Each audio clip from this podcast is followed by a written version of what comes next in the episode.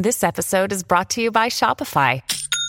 Forget the frustration of picking commerce platforms when you switch your business to Shopify, the global commerce platform that supercharges your selling wherever you sell. With Shopify, you'll harness the same intuitive features, trusted apps, and powerful analytics used by the world's leading brands. Sign up today for your one dollar per month trial period at shopify.com slash tech, all lowercase. That's shopify.com slash tech.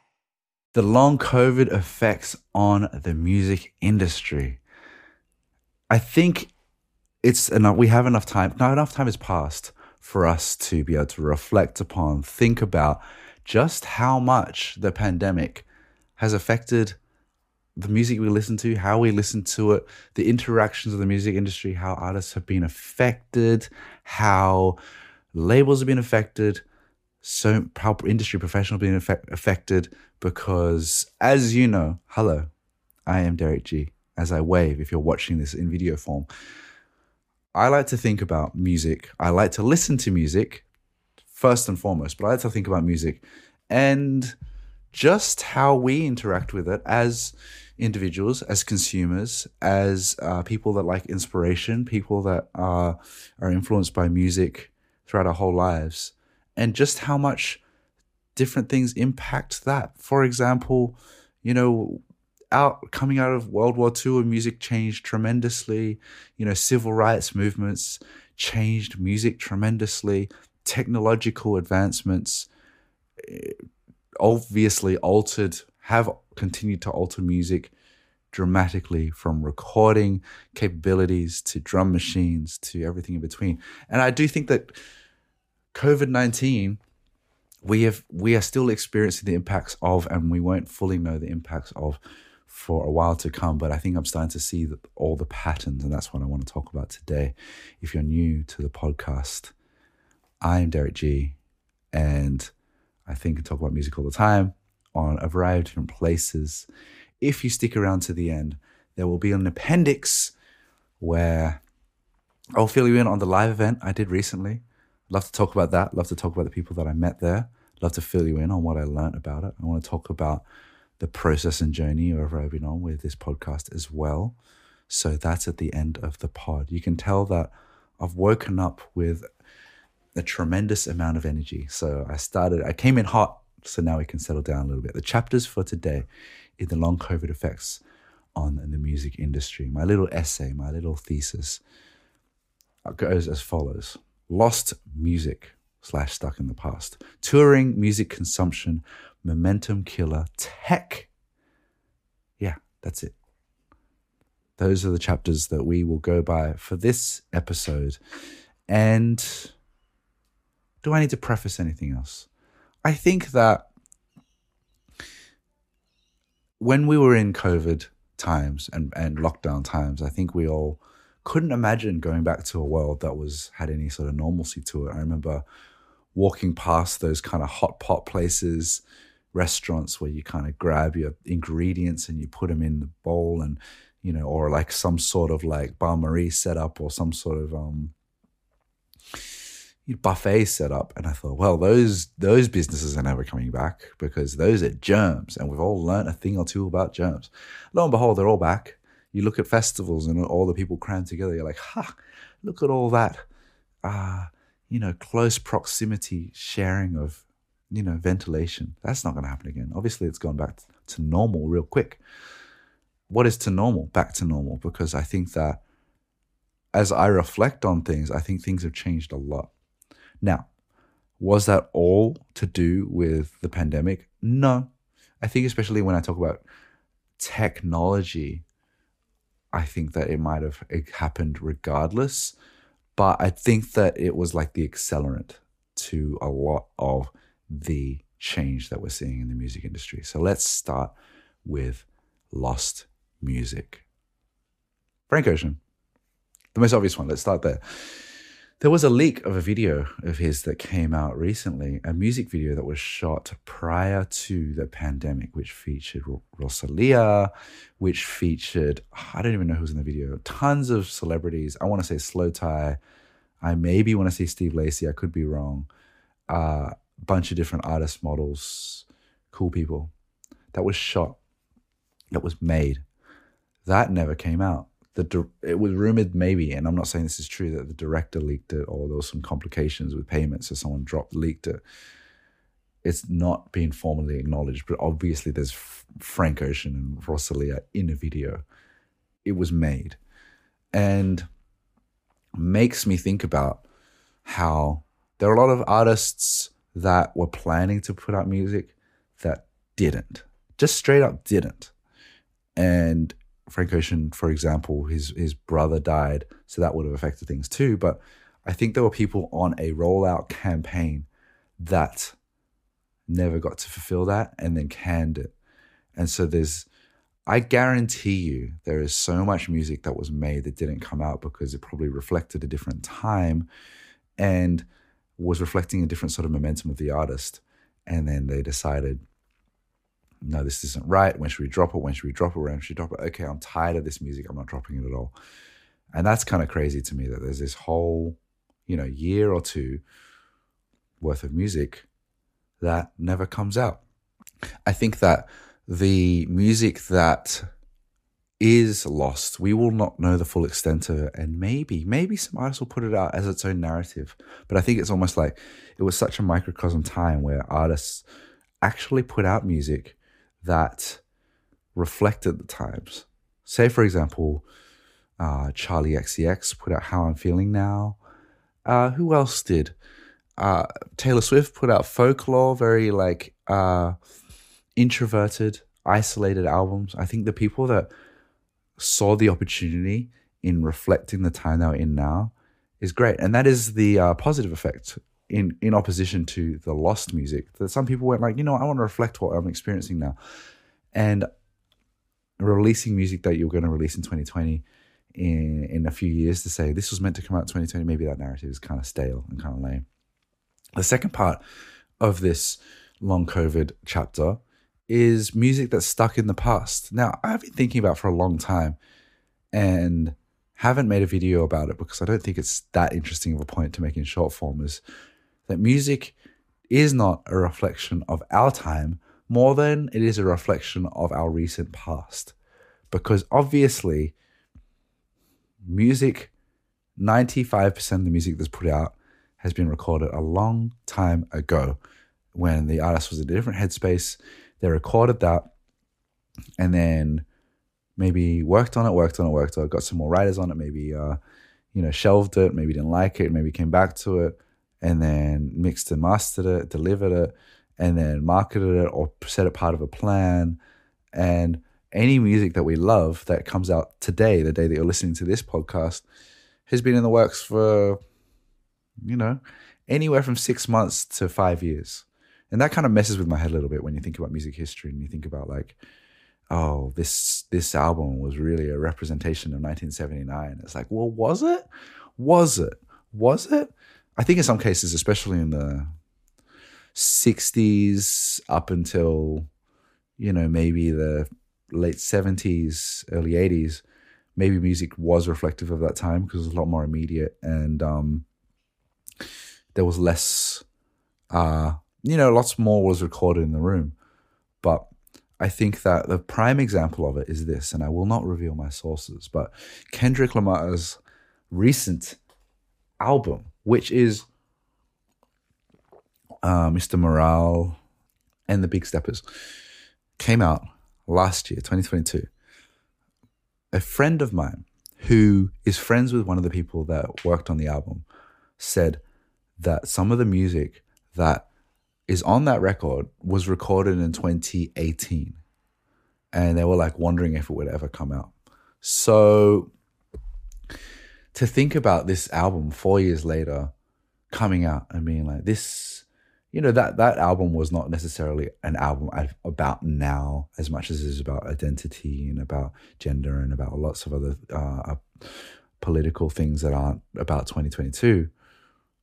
It is kind of crazy to think that we're like listening to music that's quite old.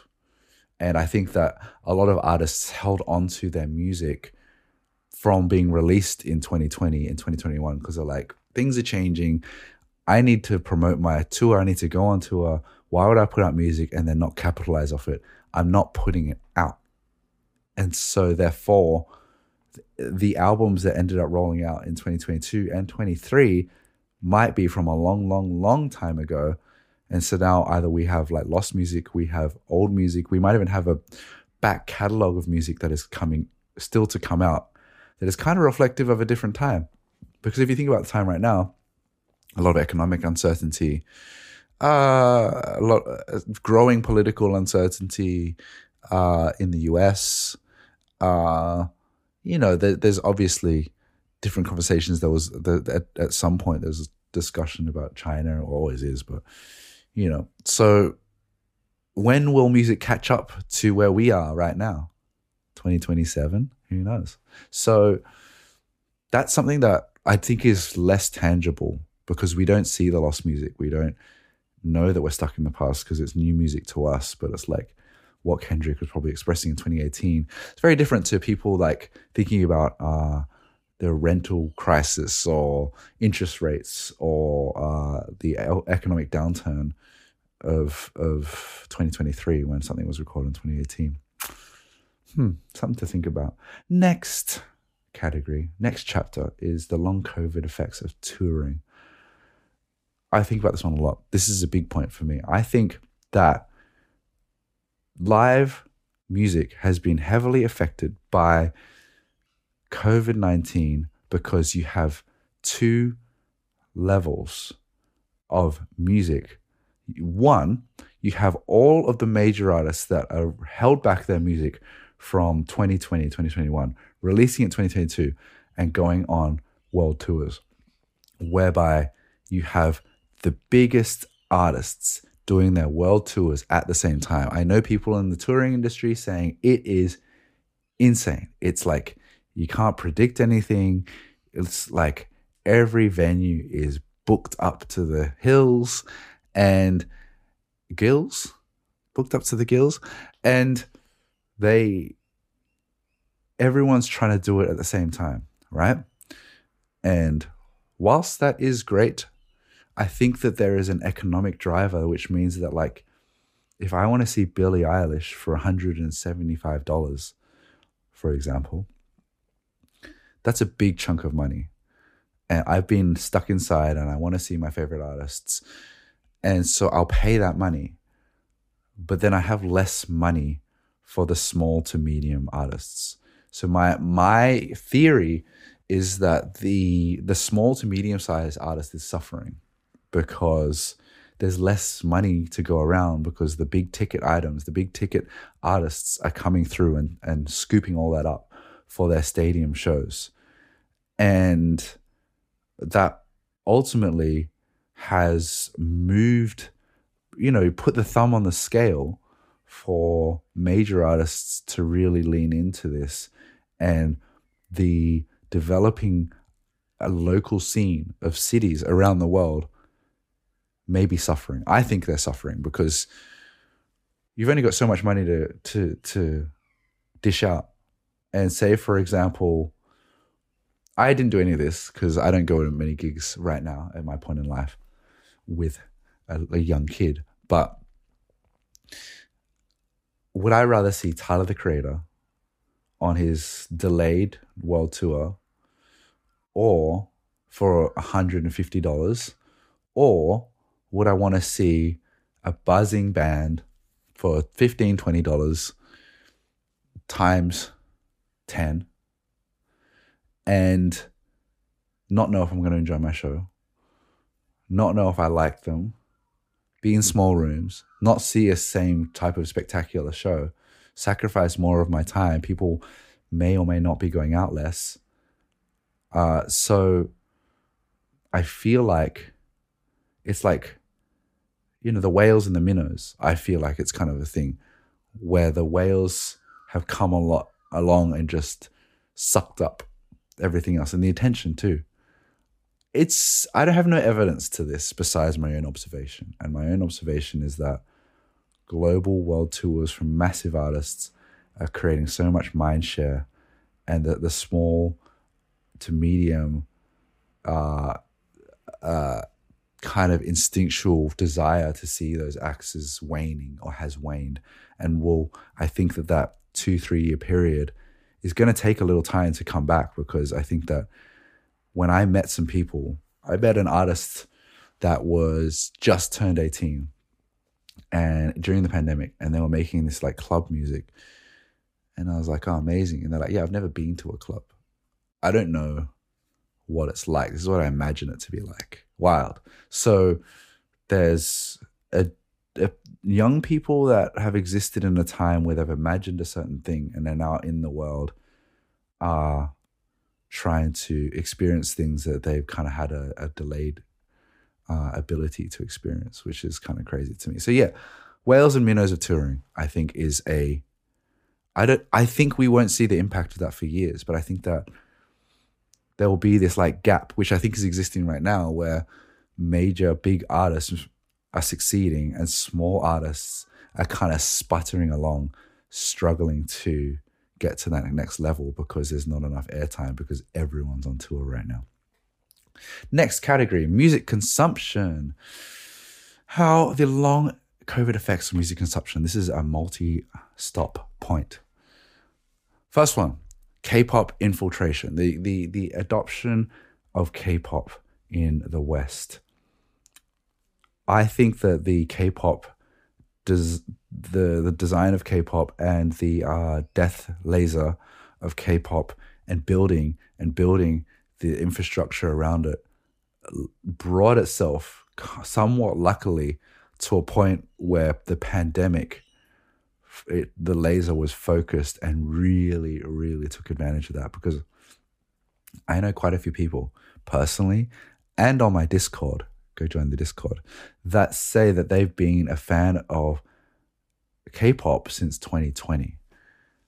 What were we all doing in twenty twenty? We were online all the time. We had nothing to do. So let's be obsessed about a whole new world, a universe of things that we hadn't been into before. So many people I know have learned about it since then. Uh, I started learning about it in twenty nineteen because of the job I've talked about this in the previous episode that I, I, I had. So I wasn't far behind. So I kind of get it in a sense. And what the the K-pop machine was able to do is, like, I think that major labels in the West were like, oh, hold everything back, the tour, the tour, like, let's not pick, put things out. I feel like K-pop did that for a little bit and then like, okay, back to business, because we have we have a way that we do business. We have a way that we release stuff, and we're not waiting around for that. And so what was the momentum behind new music in twenty twenty and twenty-one was K-pop, I think, where B T S really capitalized on it. Is this all pre-planned? Like, oh, it's the pandemic and we've all capitalized. No, I don't think so. But I think that's a timing thing. Uh, B T S really capitalized on it.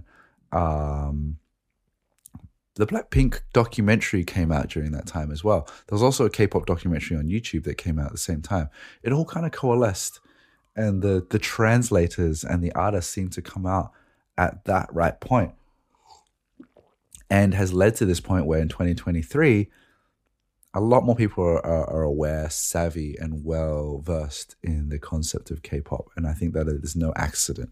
And the drivers around, because we were online and because K-pop is such a content creation machine, you have incredible music videos, you have incredible social content, you have dancing, you have behind the scenes. It's designed for an online audience to feel a part of that world. So K-pop is the success of K-pop in the West. There is a definite long COVID effect of that. The second one is a lot more personal to me, which is uh, hi-fi and indoors people. That I think that uh, vinyl collection, record collection, and the building of hi-fi and systems is something where people are enjoying being at home more. People are enjoying listening to music at home more. People were also online and being very uh, attracted by my stuff because they're like, I'm at home more. And I would like to have this hobby and listen to music. And you seem like a person that can point me in the right direction. I think that the long COVID effect of of listening is that people want to improve their personal listening setup and almost like take the music fandom indoors. So collecting records, uh, the kind of record collecting community, which I don't count myself part of. I don't go to records day. I don't pay attention record store day. I don't pay attention to any of that stuff. Is like collecting records almost as like you would collect Hot Wheels or you would collect Pokemon cards, where it's like it's less about you're a fan of the music, full stop, but then you're also like, how do I keep the the record in pristine condition? How do I keep the sleeve in pristine condition? How do I display it? How do I organize it? How do I color code it? Uh, what is the most exclusive uh, pressing I can get? Rather than I just want to buy and listen to it. It's it's the the kind of record collecting community has definitely evolved as well. I think music consumption in a agoraphobic way, agoraphobic way, like I said, has kind of affected things with regards to touring, but has also affected people's our expectations of festivals and live shows. I will use myself as the reference to not just be like Derek is just spouting his theories and speaking directly to you as if he knows things and he's just making things up, because to a certain extent I'm making educated, informed guesses. But take K- take K-pop for example. I have hadn't been to a K-pop concert. I was aware of it. I'd learnt about it, like I said. And the only experience of K-pop concert, concerts I had was online, on TikTok, on YouTube, primarily. And I finally went to one with my sister. I went to see Twice uh, in March, April, in April.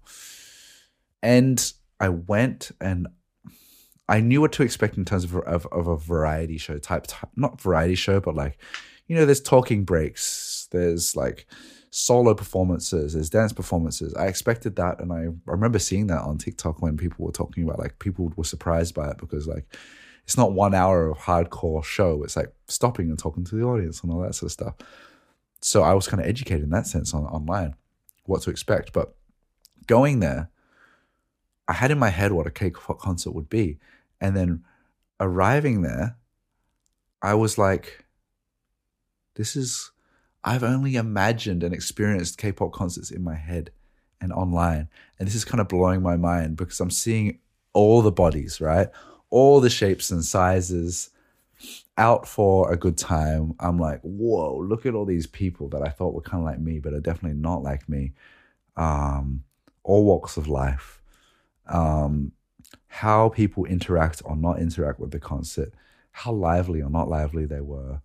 And it wasn't what I expected out of a concert experience. I thought the show was great.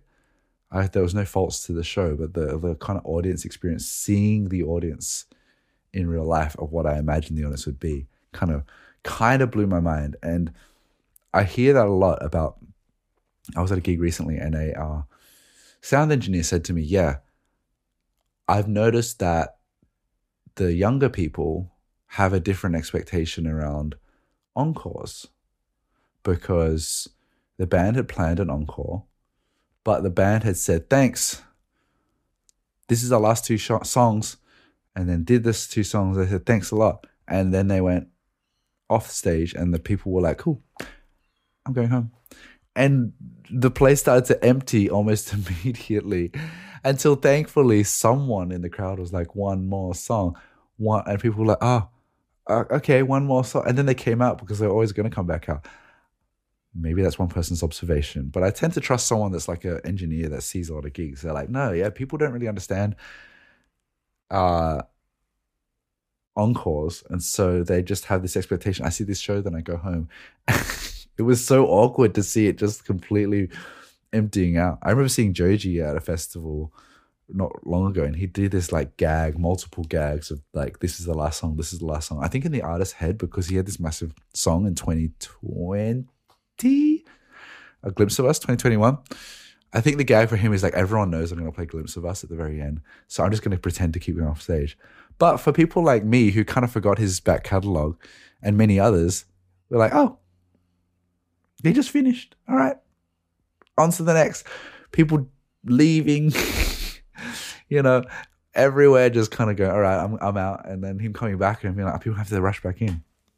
So I think the people's expectations around festivals, the ag- agoraphobia around like being like afraid of going out has really affected our expectations around live music, I think. Another day is here and you're ready for it. What to wear? Check. Breakfast, lunch, and dinner? Check. Planning for what's next and how to save for it? That's where Bank of America can help. For your financial to-dos, Bank of America has experts ready to help get you closer to your goals. Get started at one of our local financial centers or twenty-four seven in our mobile banking app. Find a location near you at bankofamerica.com slash talk to us. What would you like the power to do? Mobile banking requires downloading the app and is only available for select devices. Message and data rates may apply. Bank of America N A, member F D I C. Chapter four is the momentum killer. This one, this one hurts my heart. But then there's, there's a part of it that also excites me. Safe to say, and I'm confident about this one, COVID nineteen killed a lot of bands and artists who had momentum, who had this narrative. These are the people that are the no ones to watch. These are the ones that you need to see next year. These are the ones that are going to blow up. twenty eighteen, twenty nineteen. Maybe they're glowing on the glow, growing on the global stage, and they're buzzing, and they'll probably plan to tour in your city, and then everything gets shut down from uh, what eighteen months, a year to eighteen months. It's time's gone so quickly. I feel like I've almost forgotten the experience of COVID, but yeah, man, like that. I know artists that were absolutely popping off and everyone's talking about them, and now everyone like that you don't hear from them anymore because I think that they got completely uh steamrolled by not being able to tour, not being able to put themselves in front of people, and not being very good at like making content to capitalize on that stuff. And that's not their fault, and I think that many people who have capitalized are the people that were able to take their buzz online. How many people can do that? Not many. So I think it's very sad that uh, there is a whole, I would not love to see, because I think it'd be very sad. I, th- I would love to see a list of groups that were basically killed by COVID. The long COVID effects of COVID have been that there's uh, probably thousands of artists that their careers were killed. Because how do you get that momentum back? You had articles, everyone wanted to book you. Everyone to have an early look in, and now they're like, oh, I forgot about you. Oh, this feels old. That's a bummer. I think that when I say momentum killer, or maybe killer, but like a negative turning into a positive, is that thousands of music industry professionals got laid off due to lack of touring, lack of sales, lack of releases, raft of different things. I know a bunch of people that have been laid off. That was obviously terrible. And then there's like a, a almost like a knowledge gap, because you have to rehire all these people or, or rehire new people to train them to the jobs that they were fired, because for an eight month period, they needed to cut that person and then they needed to bring someone back, and you've got to train them for probably eight months to get them to a speed where they were similar in, in efficacy. Uh, what I think is the positive side of that is that the like, like you cut back on a uh, plant during the winter season. I think that a lot of these people that were cut back and cut out actually were given the opportunity to start new businesses and start uh, their own journey, and therefore contribute as an individual that they might not have been able to contribute in their nine to five. So I think that in many ways that that's, uh, I think there's a lot of entrepreneurialism and a lot of new business that was born out of the retrenching of people in the music industry. But I think a lot, I'm sure a lot of people would completely move to a different industry as well. I remember Eclair Fifi, D J, was like, see you suckers. She didn't say, it was quite a, it was quite a brutal Instagram. She's like, I can't D J right now. I need to make some money. I'm not posting on here. I'm getting a job and I will be back when I'm back. And I was like, I love that honesty, because it's true. Like if you're a D J, hey, come, like, could you go fund me because I can't D J anymore? Claire Fifi, who's Scottish, is probably like, I say he's Scottish, but it feels very Scottish, very like strong-willed. It's just like, I'm out. I got to do what I got to do. And uh, yeah, I think that they're, they're born out of it, a lot of entrepreneurialism, but a lot of, uh, you know, mental health uh, effects of people that uh, were fired or lost touring and all that sort of stuff as well. So we will not know the uh, long COVID uh, successes of that until for ten years, I'd say. Like, some people are succeeding now, but I think these people are building the beginnings of their agency, you know, management company, artist career that started in twenty twenty, twenty twenty-one, that we'll see thrive in twenty twenty-seven, and et cetera. The last long COVID effect is in tech. Technology, or broad reaching. And when I say technology, I say oh, basically the internet uh, and the internet uh, consumption and uh, sharing and experience of music. So multifaceted, this one as well. Death of the online concert is my first point.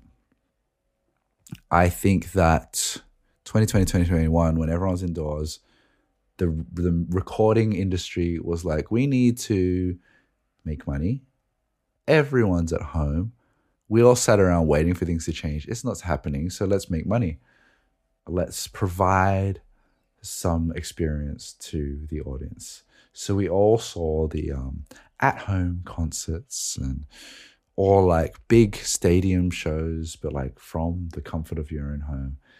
And I firmly believe that it was almost like stress tested to the point where it's like dead, where I think we all saw one or two, maybe for free, maybe we paid for it. You know, you name it, Billie Eilish to eighty-eight Rising to Nick Cave did online concerts. Um, two out of three of those were paid. And I think people thought, well, this is the future. Pay twenty dollars, see Billie Eilish. But I think that fairly quickly people realized this is not the future. I uh, I don't want to watch this. I want to see it in person, but I don't want to see a live event of someone in a studio singing to nobody. You know, the best version of a live concert that I've seen was Coachella this year, where you're actually watching the festival with people and they're interacting with the crowd and they're getting sweaty and things go wrong and they bring out a feature and someone, a crowd goes crazy and you kind of go crazy. And but like, just say, I didn't watch it, but just say Billie Eilish brings out Taylor Swift. Like, it's like everyone, Taylor Swift. Intentional silence, obviously. It's like, okay, anyway, so hey Taylor, how are you going? Like uh it almost becomes like a vlog or a Zoom call. So I think that the industry really put focus its lasers on it, but I don't think that there is a place for it as much as people thought it was the future economy of music live experiences. I don't think that exists. I think, again, K-pop has f- figured out live experiences of artists in a really horrible, almost sweatshop way, which is like those private one-on-one calls where I don't know how much you pay. You might even pay hundreds of dollars to basically have like a FaceTime with your idol for two minutes. And you're basically just like talking nervously. That is a better, uh, uh, is it a better moneymaker? It's a better experience for the fan. I don't know if it's a better moneymaker. Maybe it's a minute call and they do like, they do just an hour worth of these calls. Horrendous for the artist, but uh, you know, at least you're connecting with an artist in a real way and not like watching Billie Eilish talk to an empty, empty auditorium. Production via Zoom. So this is a new point that I just added in before I started recording this. Because no one could go and meet in studios, because no one could uh, spread their, uh, I forget what they call it now, the vapors, you know, the aerosols, whatever, the breath in the same room as other people during COVID. A lot of people, as we do with business these days, move to Zoom, move to Google Meet. Um, no one moved to Microsoft Teams. No, I'm kidding. And started producing music that way. Novel for many instances. Uh, at the outset, because, well, you know, wow, I can be in a session with someone in uh, Rio as well as in Brooklyn at the same time. And I think that during that time, it was a great solution to keep making music.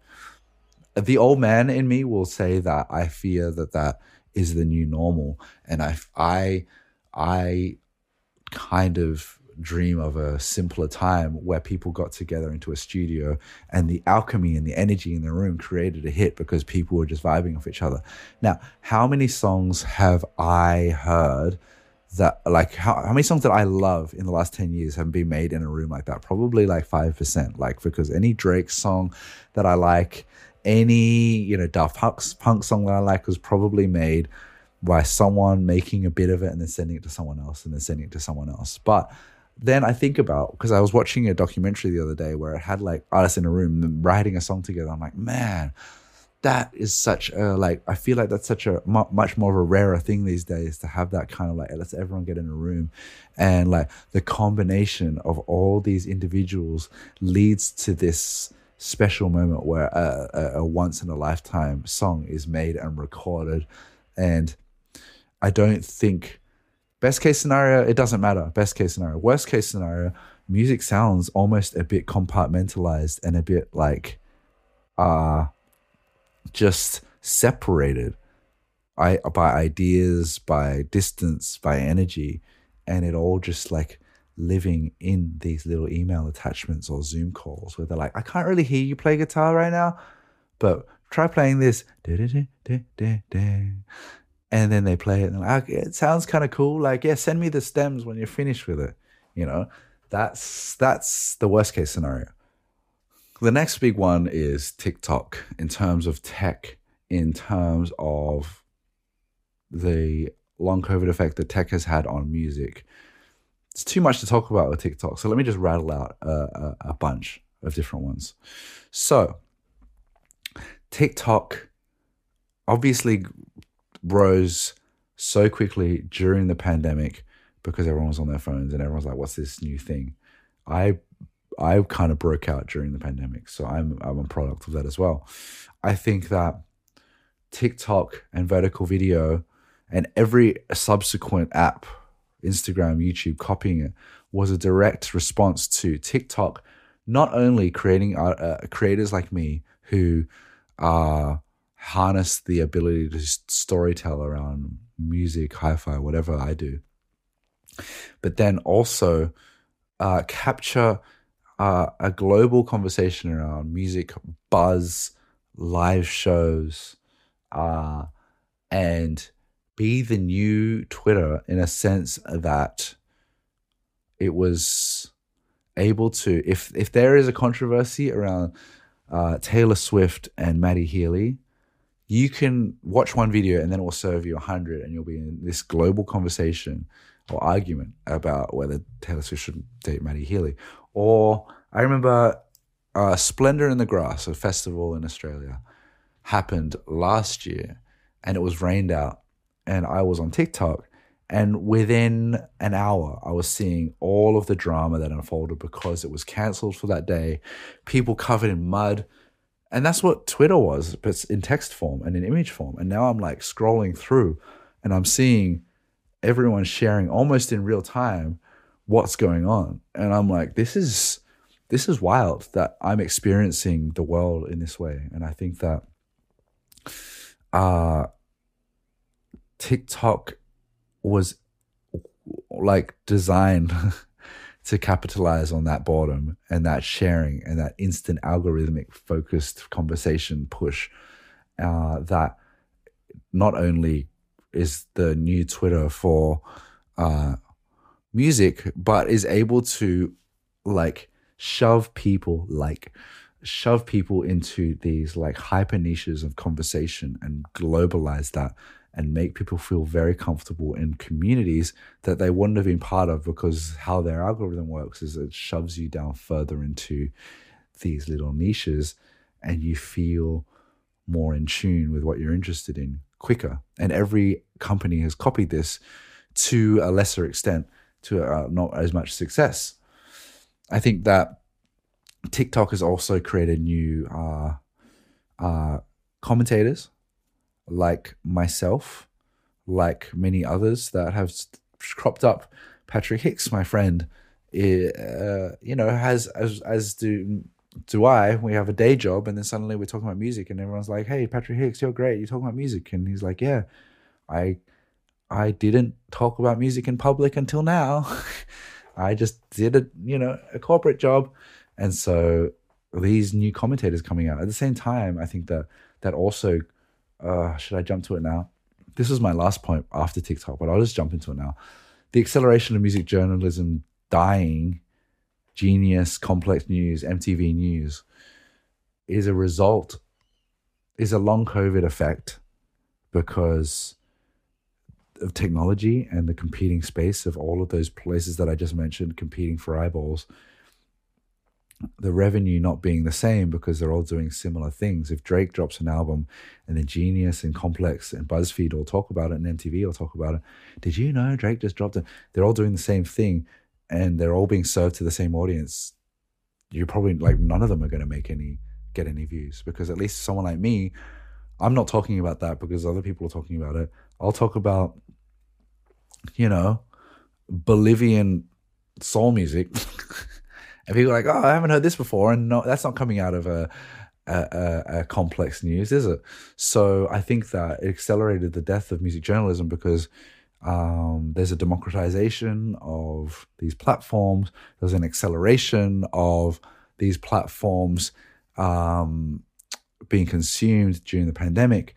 And then there's these new voices like myself who, from take me, for instance, was never in front of the camera, always collected thought and talked about music uh, and had been basically uh, piloting things on my radio show that no one listened to for many years, to the point where I, there's a camera in front of me and now I'm talking and now uh, there's an audience around what I do.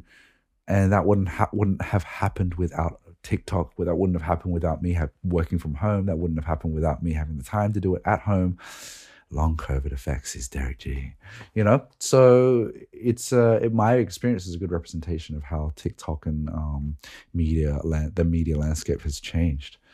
And yeah, lots of those, like I said, those those publications uh, culled a lot of staff or have completely culled that part of their business. Touring and TikTok is really interesting. I think that a lot of artists and labels have recognized that your visuals, what you do at a concert, how you change that concert is social media content.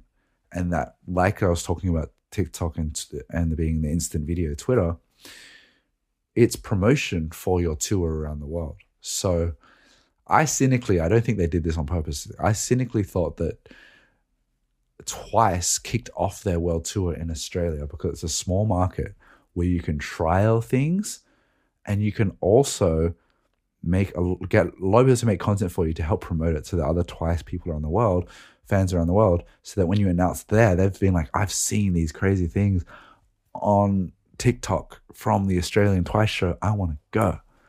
Isn't that smart if they did that? I would love to think they did that from a strategic point of view. I doubt it. But I think that that is not out of the realms that, so what you would do is like do all this crazy stuff that people haven't seen before. So then they record it and they go, oh my gosh, Momo's doing a pole dance. She's never done that before. People are like, what? She's doing a pole dance? I want to see that. And then it kind of, it travels from there. And then what I've noticed is like people like Taylor Swift or Harry Styles, they change up lyrics. They change up track lists, they drop different things during the show.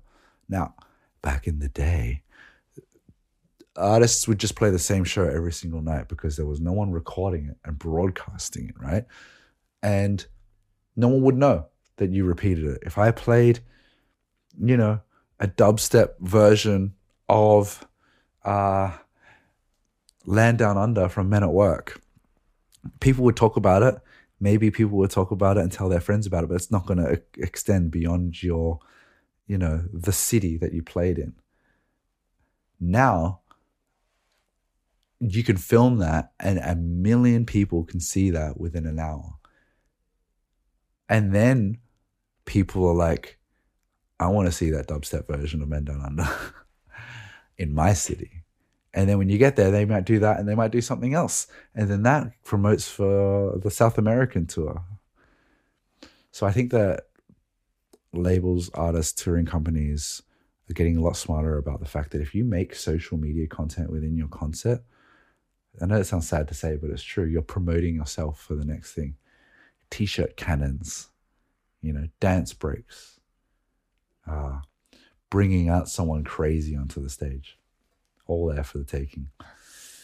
Last one is a bit woolly. I'm not even sure if this is true, but I think that there's that. I think this is hap- was happening before t- uh, TikTok, but I think it accelerated, which is the the UKification of music. Garage jungle, people like Fred Again, Boiler Roomification of the club, which is, you know, people filming their D J sets there and putting them online. Uh, people filming some transitions, putting that online. I think that the the the Skrillex, Four Tet, Fred Again phenomenon that of of uh, Coachella, people were like, "What is this? Like, why are they, why is it so sloppy? Why are they like mixing up all these genres? What is this wheel up?" I've se- I've seen a lot of this. I'm not saying that you don't know about this. You probably do if you're listening to this, but a lot of people don't know what those things are. And they're like, why are they wheeling back a song and then playing it again and then wheeling it back? But I feel like what has been around in the U K for a long time in club culture has made it to America finally. And I think it has only been accelerated through TikTok and social media and like these new sounds. I have this theory that um, it's not a, it's not an underground theory. It's like the Georgia Smith's song with Predator, I forget the name of it, um, was really where the new garage Pink Panther-esque sound came from. Um, and everyone doing that sort of U K sound now. Anyway, I digress. I think that people are looking for new sounds and new things, and I think that uh, boiler room, club sounds, clubs, club interactions uh, was a definite, not definite, a result of TikTok's proliferation of culture on the internet during the pandemic. There you go. There, that concludes. I didn't know how long this podcast was going to be. It's decidedly long at this point. The long COVID effects on the music industry. What did you think? Do you think that I'm right? Do you please tell me if you think I'm wrong? I would love your feedback on it. But I think that, you know, I let me check back on this in ten years' time. Let's see if a lot of this has uh, come true. A lot of this is, uh, you know, or if many things have suffered. I also think many artists have succeeded. Last point, to my point about it killing a lot of momentum, I think that anyone that, any artist that knows how to exist online and can build a community, you have succeeded and accelerated after twenty twenty. So, you know, it's spawned a lot of new artists as well. It's not all bad news. Not a, none of this is all bad news, but it's definitely like changed a lot of things. Thank you for listening. Now we get on to the appendix. First appendix is the boring one. Thank you for your patience around ads and this uh, channel. As you know, I am working very hard on all my content to work to a point where I can uh, make this into a full-time career. People are surprised that it isn't for me yet, but it's not because I have made a rule not to take any money off promoting music. And I, like, I got a lot of offers to promote music for labels around the world that could easily pay for my income, but that's my whole integrity. So when I was accepted for monetization on YouTube, little milestone, yay, and also for my podcast, I was like, great, I can start to earn some money off this. Uh, someone on my Discord said, hey, the ads on YouTube kind of break up the flow. And I'm like, oh, let me look into it. And I thought, well, you know, if it's an ad every fifteen minutes, you know, this is, I'm sorry, that's not too bad. I look at it, it's like twenty ads in an hour. I'm sorry about that. I really, truly am. I removed, I put, I left two in there, I think, because like I do want to, not need to, I do want to turn this into something that sustains. And we have Turntable Lab, we have, you know, things developing. I do sponsored posts. But, you know, as you know, with a business, it's like, well, yeah, I, I do want to monetize so I can provide more content and do it more full time. twenty ads is too much. So if you're listening to this and you're this deep in, if you give me uh, constructive feedback because you care, please tell me. I didn't, I just set ads live. I did not check how many, it's, I didn't even know you could check how many until after I was told. I did not know that it was going to be that many. Jeez. Insane. So thank you for alerting me to that, and I apologize. Secondly, if you made it right to the end, my event All Together Now at Ace Hotel Sydney happened this week. Uh, it was great because um, I was very self-conscious to back, as my whole life, to back myself in a physical space. I'm not a typical D J that just plays in clubs and then builds a network around that. And so I've created my own thing. And thank you to Sophie and Ace Hotel for giving me the opportunity to use your space to trial something out. And um, a whole lot of you said hello. I also got D Ms saying I was too shy to say hello, so I didn't, uh, which is a shame. But then also, like, you know, D Js, you don't usually just come up and say hello. Um, and I learned a lot. And what I learned is that I'm going to evolve it for round two, because I've set up an expectation with you guys that I've built a relationship with you guys, that I like talking to you online, I like talking to you directly. And then DJing is just a part of, and tastemaking is just a part of what I do. And if you just come and I just say nothing and play music, it's like, was that satisfying enough for you? For some people, it was. No one said it was unsatisfying, unsatisfactory. Um, but a lot of people wanted to talk to me. And I was like, whoops. How am I meant to mix, select songs, and talk to you? Impossible. So something had to give, and that's usually the mixing. So I think that I will build in more time to spend more time with you and make it more of a communal thing than in just like watch me D J, because it's, uh, uh, unless you're there for a rave and a dance, music cannot be the entire function, as I've learned. So thank you for your patience. I'm iterating and developing this because I want to take it all around the world, and I want you to be part of that journey. So thank you all for coming. So many people said I love the podcast, which is wild to me because I don't know who listens to the podcast, and uh, it's harder to get feedback on podcasts. So if people say that, thank you so much. It's uh, meant, a, meant a lot. And the the ability for you guys to like reference certain things in the podcast is like, wow, you actually listen quite deeply. Shout out to you. You know who you are. People that just came up and said hello. Anyway, that has been Derek G Speaks Volumes. Why have I started at twenty minutes an episode and now going on to an hour? Am I just rambling? Thank you for listening. Speak to you next week. Good episode next week. Bye for now.